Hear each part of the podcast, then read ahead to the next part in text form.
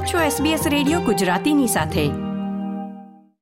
ઓસ્ટ્રેલિયામાં ગરબાના કાર્યક્રમો ધીમે ધીમે શરૂ થઈ ગયા છે અને અમે દર અઠવાડિયે તમારી કોઈ ખાસ વ્યક્તિ સાથે મુલાકાત કરાવીએ છીએ. આજે એમાં એક નવું નામ ઉમેરાઈ રહ્યું છે અને એ છે કિંજલ દવે. ચાર ચાર બંગડી ફેમ કિંજલ દવે આજે આપણા એસબીએસના સ્ટુડિયોમાં જોડાયા છે. એમની સાથે આપણે એમની ઓસ્ટ્રેલિયા ટૂર વિશે વાત કરીશું. એ ઓસ્ટ્રેલિયામાં કયા કયા સિટીમાં જવાના છે, ખેલૈયાઓને કેવી રીતે ગરબા પર મજા કરાવશે એ વિશે આપણે એમની સાથે માહિતી મેળવીએ. કિંજલ હું વત્સલ પટેલ એસબીએસ ગુજરાતીમાં તમારું સ્વાગત કરું છું. આજે તમે સમય કાઢ્યો અને અમારા એસબીએસના સ્ટુડિયોમાં આવ્યા એ બદલ તમને ખૂબ ખૂબ વેલકમ કરું છું. Thank you so much thank you so much Kinjal આપ અત્યારે સંગીતની દુનિયામાં એક જાણીતું નામ છો. તમે ખૂબ જ મહેનત કરી અને આગળ આવ્યા સફળ થયા. સંગીતની દુનિયામાં તમારો પ્રવેશ કેવી રીતે થયો? તમે કારકિર્દી બનાવવાનું શું પહેલેથી જ નક્કી કર્યું હતું? એકચ્યુઅલી મારી સ્ટોરી જે લોકો મને જાણે છે બધાને ખબર જ છે. છતાં પણ કહું છું આજે. એકચ્યુઅલી કારકિર્દી બનાવવાનું વિચારીશ એટલી ઉંમર જ નહોતી જ્યારે મેં ગાવાનું શરૂ કર્યું. ત્યારે કારકિર્દી શું કહેવાય કે કરિયર શું કહેવાય એ કરિયર શબ્દનો પણ અર્થ મને નહોતી ખબર. લગભગ હું સાત કે આઠ વર્ષની હતી ત્યારથી જ મેં ગાવાનું શરૂ કરેલું. મારા ફાધર પણ સિંગર છે. અત્યારે અલગ વસ્તુ છે કે મારા કરિયરને આગળ વધારવા માટે એમને બધું, એમનું ગાવાનું ને બધું કામ છોડી દીધું છે. પણ જ્યારે મેં સિંગિંગ સ્ટાર્ટ કર્યું ત્યારે મારા ફાધર જ ગાતા. ભજન ને ગરબા ને અને એમને જોઈને ફેમિલી ફંક્શન્સમાં અને એમના કાર્યક્રમો જોઈને જ હું ઇન્સ્પાયર થયેલી ગાવા માટે. અને પછી તમે એક સંગીતની દુનિયામાં તમે એવી રીતે પ્રવેશ કર્યો. યસ યસ તો કિંજલ એવું તો શું છે જે તમને દર વર્ષે ઓસ્ટ્રેલિયા ખેંચી લાવે છે? તમે છેલ્લા ઘણા વર્ષોથી ઓસ્ટ્રેલિયા આવો છો ગરબાના કાર્યક્રમ પ્રસ્તુત કરો છો તો એવું તમને અહીંયા એવું શું મળે છે કે જે તમે દર વર્ષે અહીંયા આવવા માટે આતુર હોવ છો? એકચ્યુઅલી મને એવું છે કે મને ગુજરાતી લોકો માટે ગુજરાતી સંસ્કૃતિ માટે આપણા ગીતો માટે મને ખૂબ જ પ્રેમ છે. અને ઓલું કહેવાય છે ને કે જ્યાં જ્યાં વસે ગુજરાતી ત્યાં ત્યાં સદાકાળ ગુજરાત. બિલકુલ સાચી વાત. એટલે એક ગુજરાતી કલાકાર તરીકે, ગુજરાતી આર્ટિસ્ટ તરીકે મને એવું છે કે જ્યાં જ્યાં પણ વર્લ્ડમાં ગુજરાતીઓ વસે છે, એ લોકોને, એ લોકોના વચ્ચે જઈને મારી આર્ટને રજૂ કરવી, એ લોકોને મજા કરાવી એ મારો બહુ જ ગમતો વિષય છે. એટલે, અને ઓસ્ટ્રેલિયાના ગુજરાતીઓ તો આપણા કલ્ચર માટે, આપણા સંગીત માટે એટલા કહેવાય કે એટલા એક્સાઇટેડ છે અને એ લોકો આર્ટિસ્ટને પણ એટલી રિસ્પેક્ટ અને પ્રેમ આપતા હોય છે, જ્યારે અમે અહીંયા આવીએ ત્યારે. એટલે એ જોઈને જ અમે લોકો હું અને મારી ટીમ કે જે લોકો આખા વર્ષથી આ સિઝનની ગરબાની સિઝનની રાહ જોતા હોય છે. તો અમે લોકો પણ એમને મળવાની રાહ જોતા હોઈએ છીએ. બિલકુલ અને તમારા ગરબા ઉપર ગરબા કરવા માટે અમે પણ રાહ જોતા હોઈએ છીએ. થેન્ક યુ કિંજલ, તમારી આ વખતની ઓસ્ટ્રેલિયા ટૂરની શરૂઆત સિડનીથી થઈ રહી છે. તમારો પ્રથમ કાર્યક્રમ સિડનીમાં છે. તો એ પછી ઓસ્ટ્રેલિયાના કયા શહેરોમાં રહેતા ગુજરાતીઓને કે ગરબા રસિકોને તમે તમારા તાલ ઉપર નચાવશો? આ વખતે મારી શરૂઆત સિડની છે, સિડનીથી છે તમે કીધું એમ. અને આના પછી હું બ્રિસ્બેન, કેનબેરા, મેલબર્ન, એડિલેડ અને પર્થના લોકોને પણ ગરબા કરાવવા માટે જઈ રહી છું. બિલકુલ. તો પર્થ એડિલેડ મેલબર્ન અને બ્રિસ્બેનના ગરબા ચાહકો તમે તૈયાર થઈ જાઓ અને કેનબેરા પણ. કિંજલ તમે પ્રોગ્રામમાં તો ગરબાના કાર્યક્રમમાં તો તમે એ લોકોને મજા કરાવશો જ પણ અત્યારે જે આપણા વ્યુઅર્સ જે આપણને જોઈ રહ્યા છે કે રેડિયોના માધ્યમથી આપણને સાંભળી રહ્યા છે એમના માટે શું એક ગરબો થઈ જાય? શ્યોર શ્યોર કેમ નહીં. હે રંગલો જમ્યો કાલિંદડીને ઘાટ છો ગાળા તારા ઓરે છબીલા તારા ઓરે રંગીલા તારા રંગ ભેરો જોવે તારી વાટ રંગલો રંગલો જામ્યો કાલિંદડીને ઘાટ છો ગાળા તારા ઓરે છબીલા તારા ઓરે રંગીલા તારા રંગ ભેરો જુએ તારી વાટ રંગલો ખૂબ જ સરસ થેન્ક યુ કિંજલ, હાલમાં ખેલૈયાઓ તમારા તાલ ઉપર થનગની રહ્યા હોય છે, તમારા તાલ ઉપર એ લોકો ગરબા કરી રહ્યા હોય છે, પણ નાનપણમાં એવા તો કયા ગાયક કલાકાર હતા, ગરબા ગાયક હતા, કે જેમના તાલ ઉપર ગરબા કરવા માટે તમે આતુર રહેતા હતા? તમારા કોઈ રોલ મોડેલ? એકચ્યુઅલી હું નાનપણથી જ મેં ગાવાનું સ્ટાર્ટ કરેલું એટલે હું ઘણા બધા કાર્યક્રમો કરતી ને એવું મારું કોઈ એક ફિક્સ રોલ મોડેલ જેવું હતું નહીં કે હું આમને વધારે સાંભળતી કે એવું. પણ અમારા પપ્પા સિંગર હતા એટલે ઘણી બધી ઘરમાં કહેવાય ને કે ડીવીડીનો ને ટેપનો જમાનો હતો એ વખતે તો. એટલે ઘણા બધા સિંગર્સની કેસેટો લાવતા એમાં ગુજરાતીમાં જે જૂના કલા આર્ટિસ્ટ છે પ્રફુલ્લ દવે હેમંતભાઈ ચૌહાણ ને મારા પપ્પાને જે ગમતા હોય કલાકારો એમની સીડી ઘરમાં લાવે એટલે એ વગાડતા એમની સાથે સાથે અમે લોકો પણ સાંભળતા. અચ્છા અને એમાંથી તમને એ વખતે મોટિવેશન મળ્યું અને એ વખતે તમે ત્યાંથી ગરબાની દુનિયામાં એક કહી શકાય કે હા પ્રવેશ કર્યો. કિંજલ કોઈ પણ વ્યક્તિએ કારકિર્દીમાં સફળ થવું હોય તો એના ફેમિલીનો બહુ મોટો ફાળો હોય છે ચાહે કોઈ પણ ક્ષેત્ર હોય ક્રિકેટર હોય કે ફિલ્મ સ્ટાર હોય કે સિંગર હોય. એવી રીતે તમારા માટે કોનો ફાળો સૌથી મહત્વનો છે? અને અત્યારે પણ જ્યારે નાનપણમાં તમે મીન્સ કે આ ક્ષેત્રમાં પ્રવેશ કર્યો ત્યારે તમારા ફાધરે તમને મોટિવેટ કર્યા? તો અત્યારે પણ એ કેવી રીતે એ ગાથા ચાલતી જ આવે છે?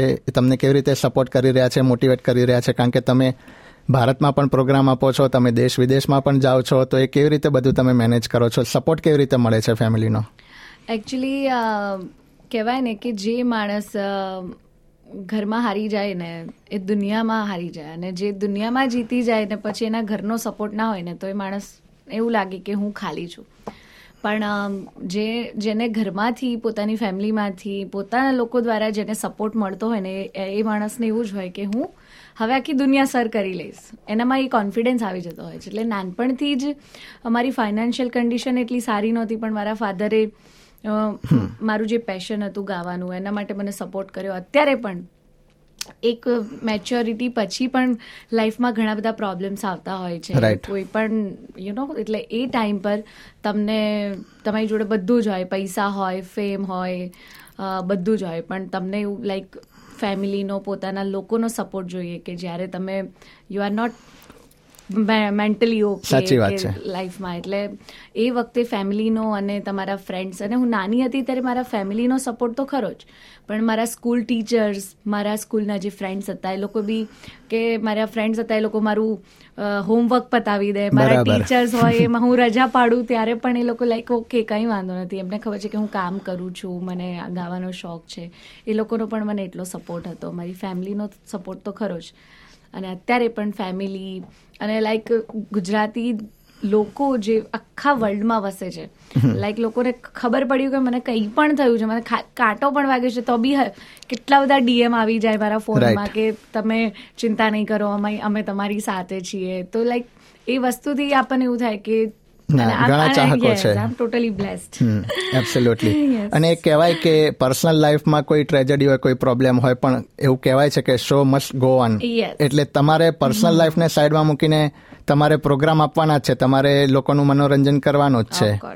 અને એમાં પરિવારનો સપોર્ટ બહુ જરૂરી મારા છે. ફાધર હંમેશા એવું કહેતા હોય છે કે બેટા એક આર્ટિસ્ટનો જન્મ હંમેશા લોકોને એન્ટરટેન કરવા માટે થયો છે. તમે જ્યારે તમારું કરિયર અને તમારી જાતને અને ઘણા એવા હોય કે શીખીને કલાકાર બન્યા હોય. ઘણા એવા હોય કે જે બાય બોર્ન આર્ટિસ્ટ હોય. બરાબર. એટલે તું બાય બોર્ન આર્ટિસ્ટ છે અને આપણું આપણું મતલબ જેમ કે એક ટીચરની જવાબદારી હોય છે કે લોકોને જ્ઞાન આપવું રાઈટ એક સાયન્ટિસ્ટ હોય તો એની જવાબદારી કે મારા કન્ટ્રીને હું સૌથી સારું એમાં સારું શું આપી શકું? એમ એક આર્ટિસ્ટની જવાબદારી છે કે એ પોતાના લોકોને એન્ટરટેઇન કરે હંમેશા એમના ચહેરા પર સ્માઇલ આવે એટલે આપણી આપણી ફરજ સમજી અને આપણે હંમેશા લોકોને હસતા અને મજા કરાવતા રહેવાનું છે. અને ખૂબ જ સાચી વાત કહી કિંજલ આપણે આપે. કારણ કે વતનથી હજારો કિલોમીટર દૂર અમે અહીંયા ઓસ્ટ્રેલિયામાં રહીએ છીએ. અમને વતનની ઘણી યાદ આવતી હોય. એમાં પણ ખાસ કરીને દિવાળી નવરાત્રી જેવા તહેવારો- તહેવારોમાં તહેવારોમાં ઘણી યાદ આવતી હોય.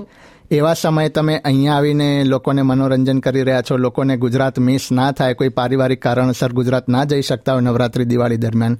એવા સમયે તમે અહીંયા આવીને એમને તમે મનોરંજન પૂરું પાડો છો ગરબા કરાવો છો એક ગુજરાતના લોક સાંસ્કૃતિક અન્ય કમ્યુનિટીના લોકો પણ એમાંથી આઈડિયા મેળવી શકે છે કે અચ્છા ગુજરાતના ગરબા આ કહી શકાય એમ. થેન્ક યુ કિંજલ અત્યાર સુધીમાં તમે ઘણા ગીતોમાં તમારો સ્વર આપ્યો છે પણ એમાંથી તમારું ફેવરેટ ગીત હું પૂછું તો કયું કહી શકાય? એકચ્યુઅલી આ આ કેવું છે કે ફેવરેટ ગીતો તો આમ ઘણા બધા પણ જેમ જેમ મેચ્યોરિટી આવતી જાય ને કોઈ બી આર્ટિસ્ટમાં માણસમાં તો પછી આર્ટિસ્ટને એવું લાગે કે સાલું કોઈ બી આર્ટિસ્ટને એનો ફેવરેટ કલાકાર કે ફેવરેટ ગીત પૂછશો ને ત્યારે હમે હંમેશા એ અચકાઈ જશે. કારણ કે એટલી બધી ચોઇસીસ હોય ને. પણ ફેવરેટ તો એવું કંઈ હું નહીં કહી શકું પણ મને એમ છે કે અત્યારે ઓસ્ટ્રેલિયામાં અને સિડનીમાં રહીને અહીંયા આટલા મોટા સ્ટુડિયોમાં રિજનલ લેવલ પર એક રેડિયો ચાલી રહ્યો છે. એ સાંભળીને બી મને ખૂબ જ આનંદ થયો. એટલે સ્પેશિયલી ગુજરાતી લોકો માટે હું બેલીટી બિલકુલ. થઈ જાય. હે કાચી કેરીને અંગુર કાલા મેં ગુજરાતી લહેરી લાલા. ગાંધીજી ગુજરાતી મોદીજી ગુજરાતી ગુજરાતીઓની બોલબાલા. અમે લહેરી લાલા અમે લહેરી લાલા ગુજરાતી લાલા અમે લહેરી લાલા. ખૂબ જ ઉમદા. કિંજલ આજ આપે એસબીએસના સ્ટુડિયોમાં આવ્યા અમારી સાથે ઘણી બધી વાત કરીએ બદલ તમને ખૂબ ખૂબ થેન્ક યુ પણ આપણે આપણું ઇન્ટરવ્યૂ પૂરું કરીએ પહેલાં ચાર ચાર બંગડી એક વખત ફરીથી થઈ જાય? શ્યોર તમારા બધા માટે બે લાઈન હે મારા વીરા વિરાલ તને લાડી લઈ દઉં. હે મારા નોનચક વીરા તને લાડી લઈ દઉં. તારી લાડડીને ફરવા ઓડી ગાડી લઈ દઉં. તને ચાર ચાર બંગડી વાળી ગાડી લઈ દઉં. તને ચાર ચાર બંગડી વાળી ઓડી લઈ દઉં. વાહ. Thank you thank you so much Kinjal હું વત્સલ પટેલ એસબીએસ સ્ટુડિયો તરફથી એસબીએસ ગુજરાતી ટીમ તરફથી તમને તમારા આગામી કાર્યક્રમો ઇવેન્ટ માટે ખૂબ ખૂબ અભિનંદન પાઠવું છું શુભકામના પાઠવું છું. થેન્ક યુ સો મચ મિત્રો આપણી સાથે હવે જોડાયા છે ઉત્પલ પટેલ. ઉત્પલભાઈ કેમ ગુજરાતથી ઓસ્ટ્રેલિયા વિવિધ કલાકારોને બોલાવે છે? એમનો ઉદ્દેશ્ય શું હોય છે એ વિશે વાત કરીએ. ઉત્પલભાઈ welcome to SBS Gujarati. Thank you Vatsal અને SBS Gujarati for inviting us હું ઉત્પલ પટેલ ફ્રોમ ગુજરાતી ઓસ્ટ્રેલિયા તરફથી આપનો ખૂબ ખૂબ આભાર માનું છું.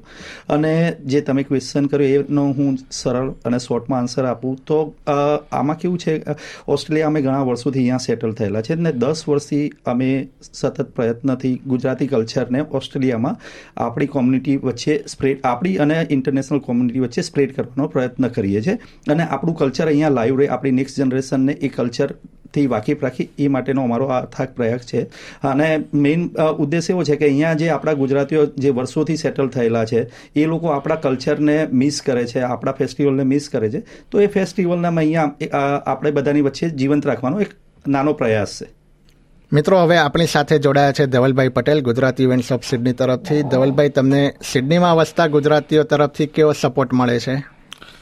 વશલભાઈ, કેમ છો? ફર્સ્ટ ઓફ ઓલ તો તમારો ખૂબ ખૂબ આભાર અને એસબીએસ ઓસ્ટ્રેલિયાનો ખૂબ ખૂબ આભાર કે અમને આ એક પ્લેટફોર્મ આપ્યું તમારી સાથે વાતચીત કરવા માટેનું. વેલ આપણે ગુજરાતીઓની વાત કરીએ તો ગુજરાતીઓ જે પેલું જે કહેવત છે ને, જ્યાં જ્યાં વસે ગુજરાત સદાકાળ ગુજરાત. એવું જ છે, અહીંયા બી આ ધરતી પર બી એવું જ છે. અને ગુજરાતીઓ ગરબાનું નામ સાંભળે એટલે આવે જ. એટલે સપોર્ટ તો બહુ જ સારો છે. સિડની તરફથી always thank Sydney thank you આ પ્રકારની વધુ માહિતી મેળવવા માંગો છો? અમને સાંભળી શકશો Apple podcast Google podcast Spotify કે જ્યાં પણ તમે તમારા પોડકાસ્ટ મેળવતા હોવ.